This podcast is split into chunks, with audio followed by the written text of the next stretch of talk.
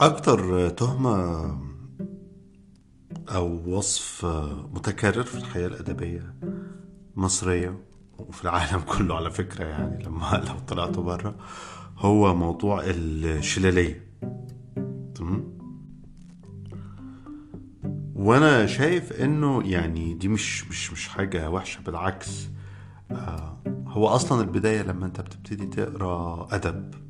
أو تهتم بنوع معين من الفنون إنك بتدور على ناس شبهك ناس مهتمية بالموضوع ده مش بس مهتمية بيه ناس كمان عندهم آه آه منطلقات متشابهة معاك. آه طبعا بتحاول تستكشف الجماعات المختلفة والطرات المختلفة بس في النهاية ما بتلاقيش تآلف غير مع اللي عندهم منطلقات جمالية قريبة منك. والعلاقة اللي بتنشأ ما بينكو بتكبر وبتنمو وبتبقى بتختلط بالدي ان إيه بتاعك تبقى جزء منه أنا بشوف إنه المسألة مش في الشلالية المسألة هو في في الشفافية عموما. وإن الناس تاخد بالها إنه في الأدب والفن عموما من الصعب وانت بتتكلم على كتاب أو فنانين مجاورين أو معاصرين ليك هو فصل الشخصي عن العام.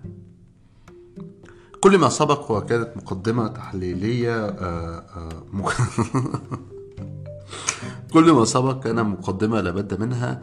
علشان أقول إنه هتكلم المرة دي حوالين هي الحلقة دي بداية سلسلة من الحلقات هتكلم فيها عن كتاب مش بس بحبهم لكن تصادف إنه تجربتهم جزء من من من تجربتي الشخصية يعني برضو بصدى شديدة الحلقة المرة دي حوالين ياسر عبد اللطيف الشاعر والمحرر والمترجم وكاتب القصة والصديق العزيز و واحد من معلم معلمين الكتابة الكتابة عموما ومن أستاذ كبير قوي في القصة القصيرة.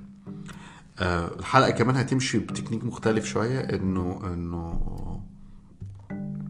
أنا هتكلم حوالين خمس تمات خمس أفكار كلها متعلقة بشغل ياسر وبتتقاطع كمان مع تجارب شخصية ليا ومع تجارب جيل التسعينات.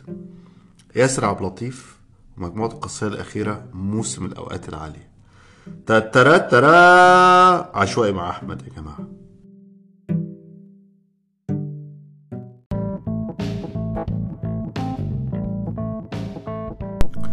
مؤخرا صدرت مجموعة قصصية جديدة لياسر عبد اللطيف اسمها موسم الأوقات الأوقات العالية صادرة عن الكتب الخان مجموعة فشيخة فشيخة فشيخة فشيخة. يعني أي حد عايز يقرأ كتاب آآ آآ يبسطه ويمتعه ويخطفه ويحسسك بمشاعر جديدة عليك ويخليك حتى أنت تفتح تنقب عن حاجات غابت جواك. بنصح بيه. أنا كنت بعتبر إنه مجموعة ياسر عبد اللطيف اللي هي يونس في أحشاء الحوت دي يعني أعلى حاجة مش كتابة ياسر بس. دي أنا كنت بشوف إن المجموعة دي هي أعلى مجموعة قصصية. مش هقول في الأدب العربي بس بالنسبة لي أنا شخصيا هي أعلى وأجمل مجموعة قصصية قريتها. المجموعة الجديدة تكاد تتجاوز هذا المستوى. يعني هو مفيش مستوى زي ما بقول دايما هي الحاجات مش بترتب فوق بعضها. هي هي هي, هي بشكل عرضي مش بشكل بشكل عرضي مش بشكل أفقي. هي مجموعة جميلة جدا جدا جدا جدا. بس كمان أنا مش عايز أتكلم عليها. أنا عايز أتكلم حوالين المفاتيح أو السمات الأساسية سمات كده متكررة. في شغل ياسر عبد اللطيف كنت عمال أفكر فيها وأنا بقرأ المجموعة المرة التانية أنا بقرأ المجموعة المرة التانية وبحاول أتعلم. آآ آآ أنا دايما بتعلم من ياسر يعني سواء على المستوى الشخصي الإنساني سواء في أحاديثنا أو لقاءاتنا لما كنا في القاهرة أو حتى التواصل الإلكتروني دلوقتي. يعني متابعة ياسر ملهمة دايما وبتفتح مناطق وتعرف الواحد حاجات كتير بتفتح عينيه على مناطق كتير كانت غايبة عنه. ترب نمبر 1 حط لي يا ابني سكسكة هنا ولا أي حاجة.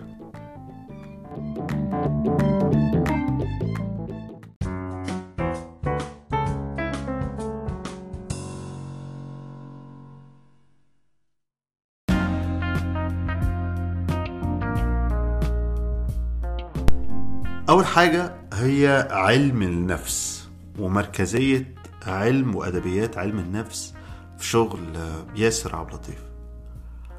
آه، طبعا هو هو عموما عموما يعني علم النفس ده أو أدبيات علم النفس هنلاقيها برضو آه، تيمة متكررة عند كتاب التسعينات أو دايما كتبهم متقاطعة معاه.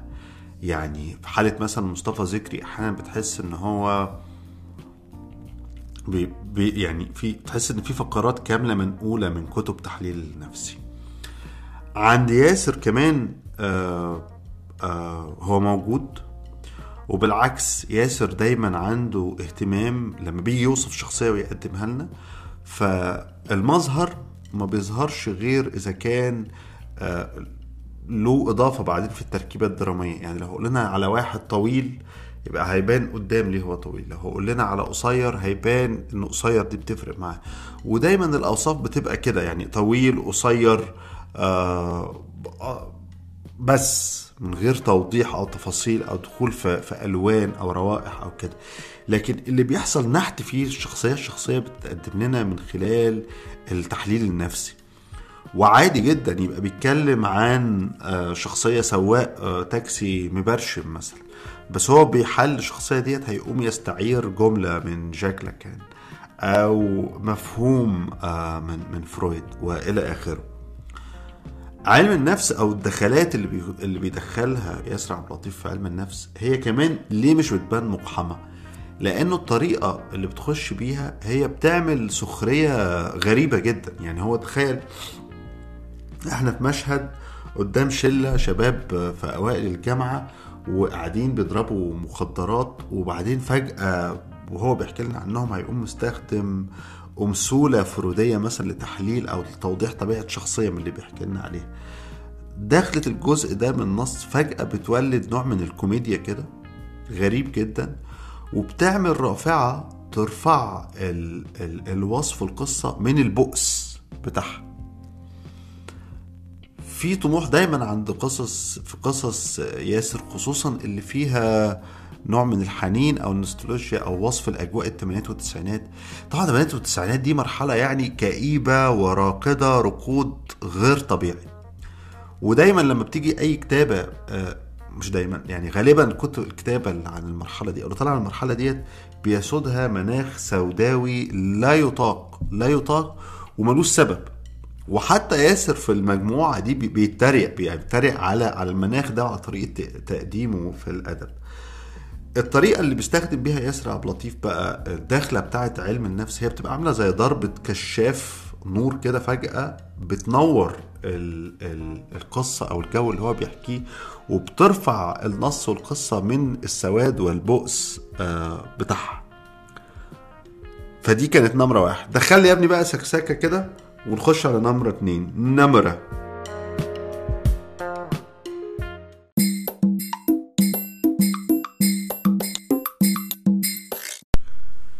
نمرة اتنين وهو ممكن تيجي تحت عنوان لماذا أحب ياسر عبد اللطيف وكتابة ياسر عبد اللطيف؟ لأنه بيضحكني فشخ.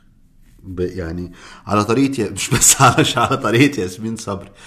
بس أنا بشوف إنه في الأدب سهل أوي التراجيدي. يعني سهل إنك إيه تبتز مشاعر القارئ وتورطه في أزمة ودراما وأبويا مات وأمي اترملت وإلى آخره. لكن الصعب هو الضحك.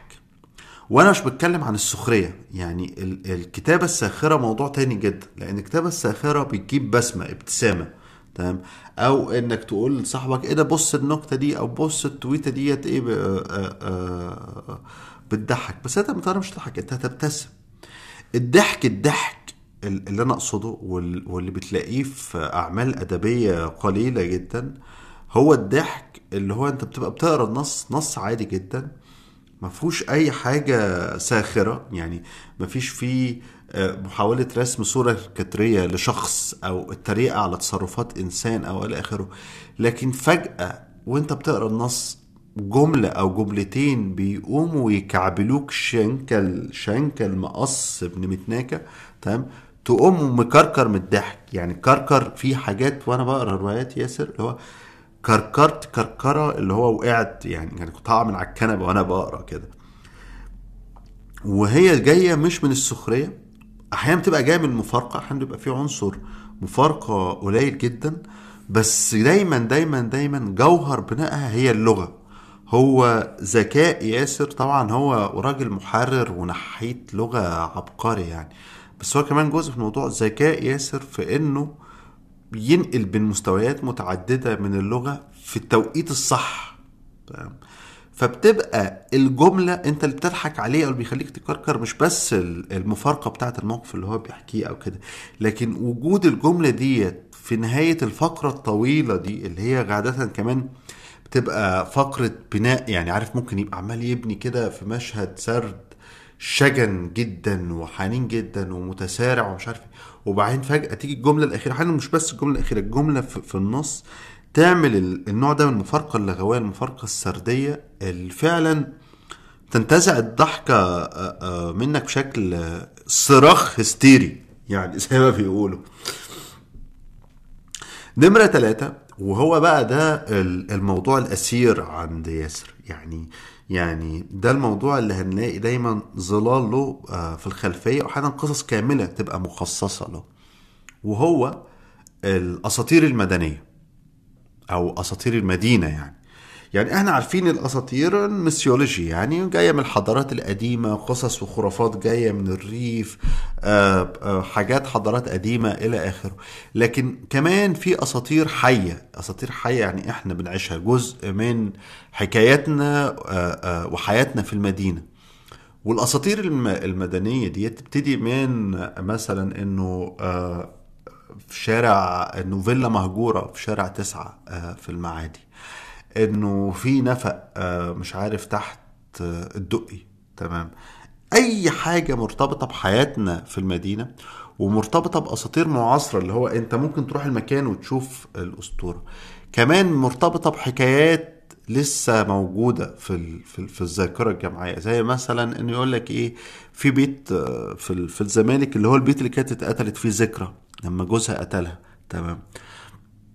طبعا حواليه أساطير كتير قوي بس ده مثال برضو الاساطير المدنيه إنه إنه في ناس بتقول إن إحنا نسمع صوتها أحيانا بنشوفها في البلكونة بتاع بس هو وجود البيت ده بيجبرك طول الوقت وأنت معدي إنه آه وجوزها بقى كانت متجوزة من عيلة السويدي وفرغ فيها الرشاش الآلي ومش عارف إيه وإلى آخره من من حواديت وحكايات كلها مرتبطة بشخصيات آآ آآ لسه حية في الوعي الجماعي.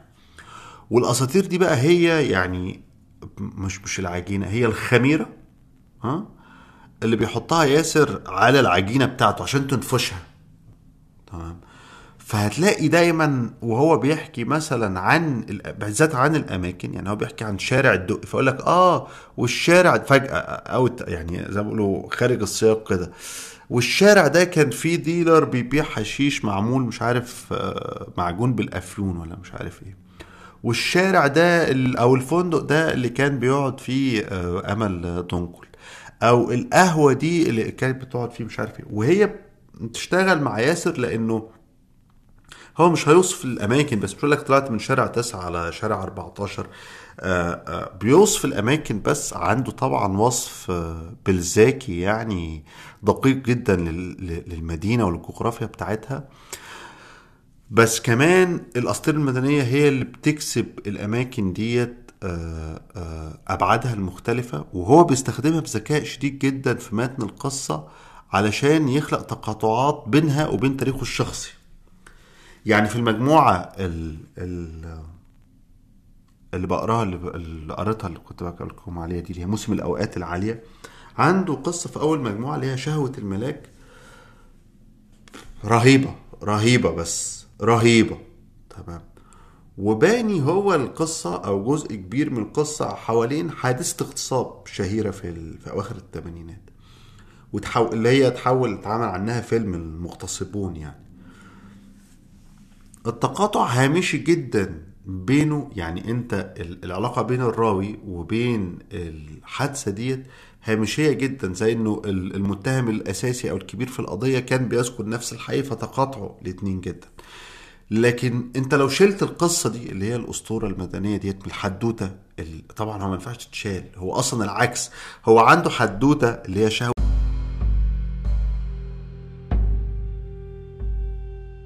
ملاك اللي هي حدوتة الاغتصاب نفسها أو المجرم اللي هو قام بعملية الاغتصاب دي. لكنه ما بيحكيهاش بالسارد العليم. هو اختار شخصية اللي هي الشخصية المحببة له اللي هو نقدر نسميه يونس يعني. تمام. اختار شخصية والشخصية دي بتحكي لنا عن ال- المجرم المغتصب. وبسبب موقع السارد ده تمام فجأة بتهبط الأسطورة المدنية كده تاخدنا في, في سحابة غلالة جدا. فتحول حدوتة اللي هي حدوتة إجرامية. يعني حدوتة فيها اغتصاب وفيها عنف وفيها خوف وفيها تسترون. يعني أنا كان في كمان عارف أنت إيه القصص اللي هي تبقى فيها شخصيات ذكورية كتير رجالة كتير دي فيها تسترون خنيق بعد شوية. لكن بسبب الرافعة إن هو قام واخد الأسطورة المدنية بتاعتها وقام مدخلها دي خدنا المستويات تانية خدنا مستويات تانية لأنه فجأة إنه بيحكي عن فيلم المغتصبون وبيحكي عن سعيد مرزوق وبيحكي عن حميد وحمدي الوزير وهوب في نقطة كده في في ال- في الفضاء وإحنا في السحاب لقاء افتراضي بين الراوي اللي هو يونس و- و- وشخصية الممثل حمدي ال- الوزير. روابط آه، ما تعرفش تضبطها واقعيا. وهو ده الممتع في قصص ياسر عبد اللطيف إنه دايما في القصص أو في الروايات يقول لك إنه أهم حاجة إنك لما تخلق عالم تخلق روابط منطقية بين العالم ده عشان القارئ يقدر يندمج أو يتابع فيه. مع ياسر أنت مش متوقع أنت ما تقدرش تتوقع ابدا ابدا النقلة الجاية في في الفقرة الجاية أو في الجزء الجاي من القصة هي هو هيوديك فين. وقادر يعمل نقلات عنيفة جدا جدا سواء على مستوى اللغة سواء في ضمير السارد وزاوية السرد. سواء في في في في في ال في الخط القضيب الأصلي للقصة يعني اللي انت لما بتكتب قصة قصيره كمان ما تبقاش عايز تبعد عن خط نقطة الارتكاز أو الخط الأساسي عشان القصة ما تفرشولش منك ما تلاقيش نفسك رحت في مسار تاني نوفيلا أو رواية. هو قادر يعمل كل الألعاب دي بخفة لا تحتمل ولا تصدق.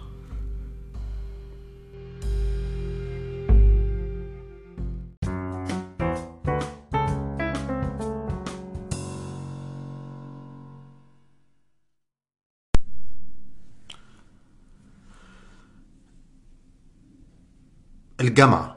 يعني الصبا بقى والشباب هو آه، النقطة التانية الساحرة في ياسر. واللي أنا ما كنتش مقدر مركزيتها أو أهميتها قبل قبل كده. يعني يعني يمكن مؤخرا لأن أنا بكبر بتقدم في العمر. يمكن لأنه كمان نفس الفلاشات من الذاكرة ابتدت تجيلي حوالين المراحل. ما عنديش حاجة في الجامعة ما عنديش أي حين الجامعة أنا خالص. بس يمكن للشباب أو للفترة دي. وبالذات مرحلة الجامعة والثانوية مركزية جدا عند ياسر. يعني طبعا عنده قصص كتير قوي هي بتدور في الأجواء دي. يا أجواء الصبا يا أجواء الجامعة وبصيغ متعددة. غالبا بتبقى تذكار يعني إن إحنا بنرجع مع ال- مع الراوي بالذاكرة له لكن ال- الجزء الأكبر حتى لو القصة مش مركزيتها موضوع الجامعة أو كده هو دايما هيرجع للجامعة. الجامعة دايما نقطة أساسية عنده تتقاطع معاه. لأنها كمان مرتبطة بحاجة تانية هو الطريقة اللي بيقدم بيها ياسر موضوع ال- النوستالجيا أو الحنين والنظر إلى الماضي. إزاي تبص للماضي دون أن تتحول آه آه عمودا من الملح لكن يبقى عندك القدرة إنك تلحس العمود ده وتتذوق الملح ده تشوف فيه قدر من الجمال أو زي ما هو بيقول في قصة آه، التعبير الجميل قوي الحلاوة اللاذعة آه، استنوا لما أروح أجيب الكتاب أقرأ لكم الجملة دي عشان فشيخ. استنوا استنوا اسمع يا معلم الحتة دي. تمام. طبعا عشان أقرأ لكم الجملة هو كاتب كمان ياسر كاتب ما ينفعش اتعامل معاك كنت عشان أقرأ لكم الجملة لازم نفهم شوية عن السياق. آه، السياق الجملة دي هي الجملة الختامية في قصة عند ياسر في المجموعة اسمها دراسة عن العشق الأديبي تمام؟ وهي آه، هي دراسة عن العشق الأديبي هي كمان قايمة على تيمة كلاسيكية يعني نجيب محفوظ ما رحمش دين أم التيمة دي اللي هو الكهل أو الراجل اللي ماشي في الشارع وبعدين فجأة بيقابل واحدة كبيرة في السن فيفتكر إيه ده؟ ده أنا كنت بحبها وأنا صغير ومش عارف إيه. و... ويبقى في طبعا عند نجيب هي ليها علاقة بيبقى ليها علاقة بأوه التحسر بقى عن الزمن والحكمة وإنه يقعد يشوف شفت الزمن والسنين بتمر وقلت يا الله الجبال اللي بيزول وكل حاجة رايحة جو الحكمة وال وال وسرد الخبرة وتأمل ال- الزمن كده من من مقعد حداثي من مقعد فلسفي عند عند نجيب. في ياسر قصة اسمها دراسة عن العشق الأديبي طبعا العنوان زي ما قلنا مركزية علم النفس ال- وأدبيات علم النفس. في العنوان وفي متن السرد في الرواية في تحليلات كتير جدا. آه، لسيكولوجية المراهق والطفل والناضج والكاركتر أصلا بيلعب ألعاب نفسية على الشخصيات. وبعدين بيشوف آه آه ب- ب- يعني بيوصل بقى للختام. وهي يعني إيه بيتكلم يعني هو برضه زي ما قلنا واحد بيقابل واحدة وهي كبيرة في السن فيبتدي يستعيد ذكريات حبه وشبقه عليها وإلى آخره. لكن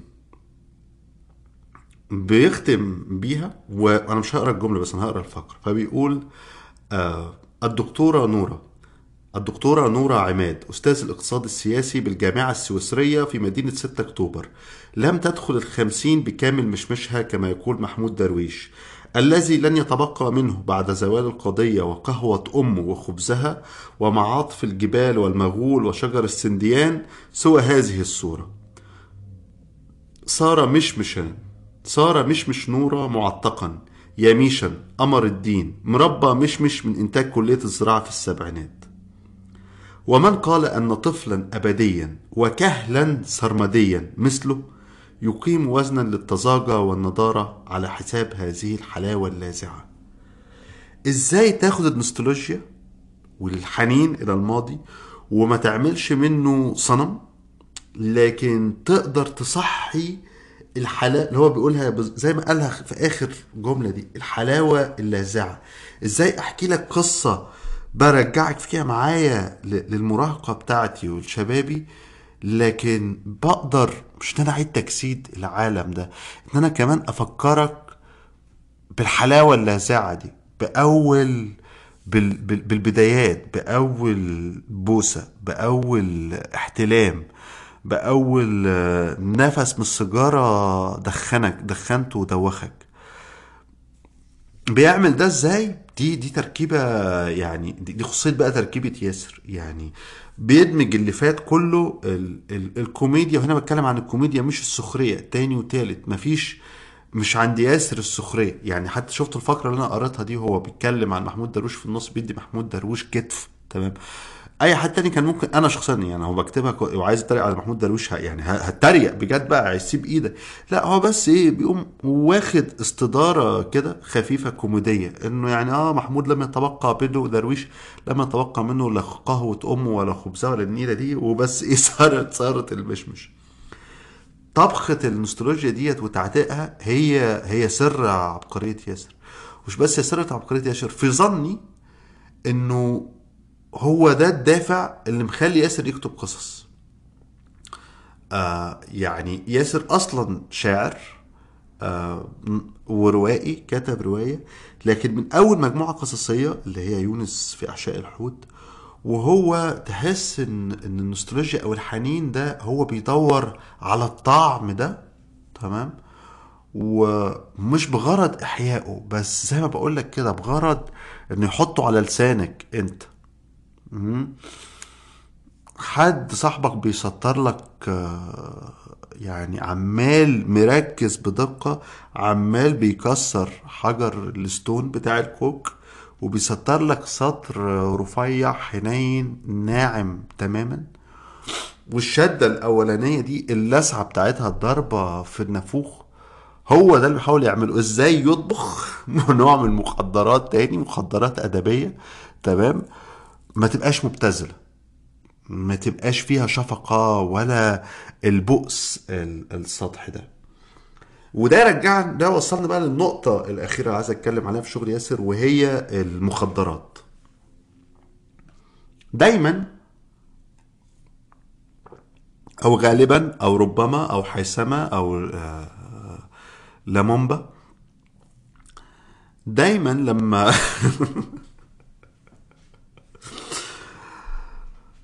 بنكتب عن المخدرات في نوعين من الكتابة عن المخدرات. تمام؟ في الكتابة اللي هي واحد يقول لك آه وبعدين بلع الحباية وبعدين تقرأ مثلا تلاقي صفحة أو صفحة ونص من آه السرد كده على طريقة ال- ال- السرد سرد اللاوعي اللي هو آه وبعدين بصيت ل- في الس- في في السقف فشفت خفاش وبعدين الخفاش قلب قرد. ودي طريقة كلاسيك يعني من أول كل كتاب جيل ال Beat Generation مثلا هنا أو إلى آخره في أمريكا أو حتى في مصر. و... و... وأنا بحس ان الناس اللي يعني إن الطريقة ديت في الكتابة عن المخدرات لطيفة مسلية. هنا بتستخدم المخدرات إنك تنحي منطق السرد اللي انت بنيه علشان نحفر ونطلع صور من لا وعي ال ال الشخصية ونكسر الرتابة بتاعة ال- النص كله. لكن ياسر ما بيعملش ده. بالعكس ده لما بيعمل ده بيقولك أنا بعمله. يعني مثلا هي ال- ال- ال- المجموعة متاخد اسمها موسم الأوقات العالية ده هي قصة طويلة جدا. في حب ضرب الحشيش في سنوات ضرب الحشيش تمام؟ وضرب المخدرات. وفي القصة دي لما لما الدماغ بتعلى لما البطل أو السرد بيبقوا في مرحلة إن الدماغ شغال يعني ما, بي ما بيهرتلوش ما بيعملوش بقى الهرتلة السردية بتاعت أوه وطرت ومش عارف إيه وكذا إلى آخره. امال المخدرات بتعمل إيه بقى عند ياسر؟ قلب الموضوع جاي من جوهر المخدرات اللي بيركز عليها ياسر. يعني هو هيتكلم عن الحشيش هيتكلم عن الكحول بس هو صلب تجربة جيل التسعينات في المخدرات. هي الكيمياء يا جماعة. يعني يعني الكيمياء بقى كمان مش الكيمياء اللي إحنا نعرفها دلوقتي. مش اللي هو الام دي ام اي والأسيد والكلام ده. الكلام ده متقدم جدا. وبعدين ما كانش فيه استيراد وتصدير في الثمانينات التسعينات؟ فالناس كانت وما زالت طبعا بتضرب خلطات من الصيدليات. وخلطات التسعينات بقى إيه؟ زمن التسعينات ده ما كانش فيه حاجات كتير على الجدول واللي على الجدول الصيدليات كانت بتصرفه عادي من غير رشوتات. الدنيا يعني إيه؟ كانت سداح مداح. فمركزية المخدرات في قصص ياسر إن هي دايما مش أي نوع من المخدرات هي كيمياء. والكيمياء بتتطلب آه، معرفة. يعني الكيمياء اللي هي كيمياء الصيدليات بتتطلب معرفة إنك عارف الدواء ده بيعلي الدواء ده بيوطي وإنك لو خدت الاتنين هتبقى بتضيع الدماغ إن الدواء ده ممكن تفرش بيه زي ما هو التعبير عامل تعبير بديع وهو بيوصف أصلا عمليات إنك إزاي تعمل الدماغ إزاي تفرش الفرشة بتاعت الدماغ المخدرات وبعدين البراندي هيعمل إيه لو شربته وبعدين البيرة هتعمل إيه لو شربتها فوقيها وال- والتركيبة دي كلها. وكل ده علشان يمسك بقى حاجة آه آه هو من أجمل الحاجات من أجمل ال ال الكتاب اللي بيعرفوا يكتبوا عنها. وهي الروابط الإنسانية اللي بتنشأ بين آه، ضريبة المخدرات وبين شلل ضرب المخدرات. يعني كلنا آه، مش كلنا ما أعرفش مين اللي بيسمع ولا تجربتهم إيه بس متكرر جدا إنك لما بتبتدي تشربها بتضرب غالبا الناس ما بتشربش لوحدها يعني بتشرب مع آخرين. بتبتدي تنشأ شلل وعلاقات كده روابط من بين الضريبة دي. والعلاقات والروابط دي ليها خصوصية جدا لأنك بتتشاركوا في الدماغ يعني. اللي هو حاجة تكاد تقترب أحيانا من السكس أو من الجنس أو تتجاوزه في حميميته. وفي نفس الوقت بينفرط عقد ال- الشلل والعلاقات ديت سريعا يعني زي ما بيقولوا في الأغنية زي ما بيقولوا في الأغنية الشعبية يعني وايه قال لك وأول ما خلص القرش كل أصحابي فاتوني. ف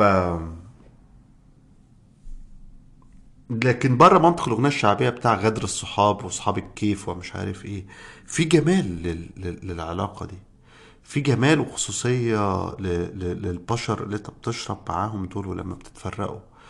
في جمال للتشارك في لحظات سعادة انت عارف عارف انها مستحيل تبقى بره الدايرة دي. وفي نوستالجيا حنين ليها. وهنا بقى بيبقى التحدي بتاع ياسر إنه إزاي يخلق يعيد إحياء البتاع ده بجماليات. مش بس هنا برضه يعني في قصة موسم الأوقات العادية ده واضح مش بس إن هو مديح في المخدرات أو في الجزء الإيجابي من المخدرات لكن كمان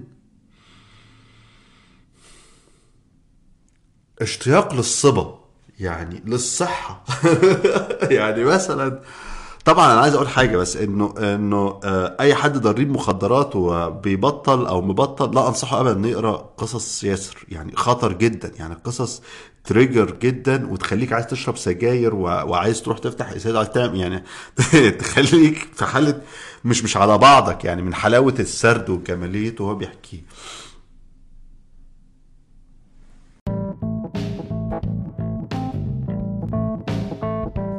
لكن كمان بيخليك تشتاق إلى آه، موضوع الصبا ده موضوع الجسد. لما جسمك كان عنده القدرة إنه آه، تضرب تصحى تضرب إزازتين الصبح وتضرب سيجارتين تحت وتسف شريطين وتستهلك جسدك بالشكل ده يعني تنغمس تغرق تغطس تحت الأرض في المتعة في المتعة الحسية اللي بالنوع ده. فهنا بتشوف المخدرات مش بس الكشف العلاقات الإنسانية لكن تاني بياخدها ويخلطها زي ما قلنا في في الخلاط اللي قبليه بتاع النستولوجي و طباخ يعني يعني يعني طباخ حشيش ابن لذينة يعني ما حصلش. بيعمل اصطفات كتابة يعني حقيقي شكرا شكرا آه، أو زي ما بنقول له دايما في الهزار يا بيل شكرا يا أبو ياسر. شكرا جدا جدا يا ياسر. تاترا ترا قبل ما أختم طبعا آه، بحب أشكر الداعمين على انكور وعلى موقع باترون بشكل خاص بن كروبر باللهجة التونسية ميري فؤاد آه، فاطمة أمير علي. عنكبوت آه شريف منصور آه وثلاثة تانيين مجهولين. حقيقي حقيقي بشكر الناس دي وجدا آه، آه، على دعمهم سواء من باترون أو أنكور. وحاجة بتفتح النفس وبتخلي الواحد متحمس إنه يتكلم ويجرب ويطور. وانتوا كمان لو عجبكم اللي بتسمعوه تقدروا من خلال أنكور تدعموا البودكاست أو من خلال آه، موقعي على Patreon تقدروا هناك تدعموا برضو البودكاست وتبقوا تشتركوا كواحد من الرعاة. الرعاة على Patreon اولا بيبقى عندك options إنك بتسمع الحلقات قبل ما تنزل على بقية المنصات وكمان بيبقى في حلقات خاصة اللي هي يوميات عشوائي حلقات قصيرة متاحة بس على Patreon. آه وفرصة كمان للاطلاع على بعض المسودات المشاريع الكتابة والمشاريع الفنية اللي شغال عليها. شكرا ليكم و Pará, pará, pará.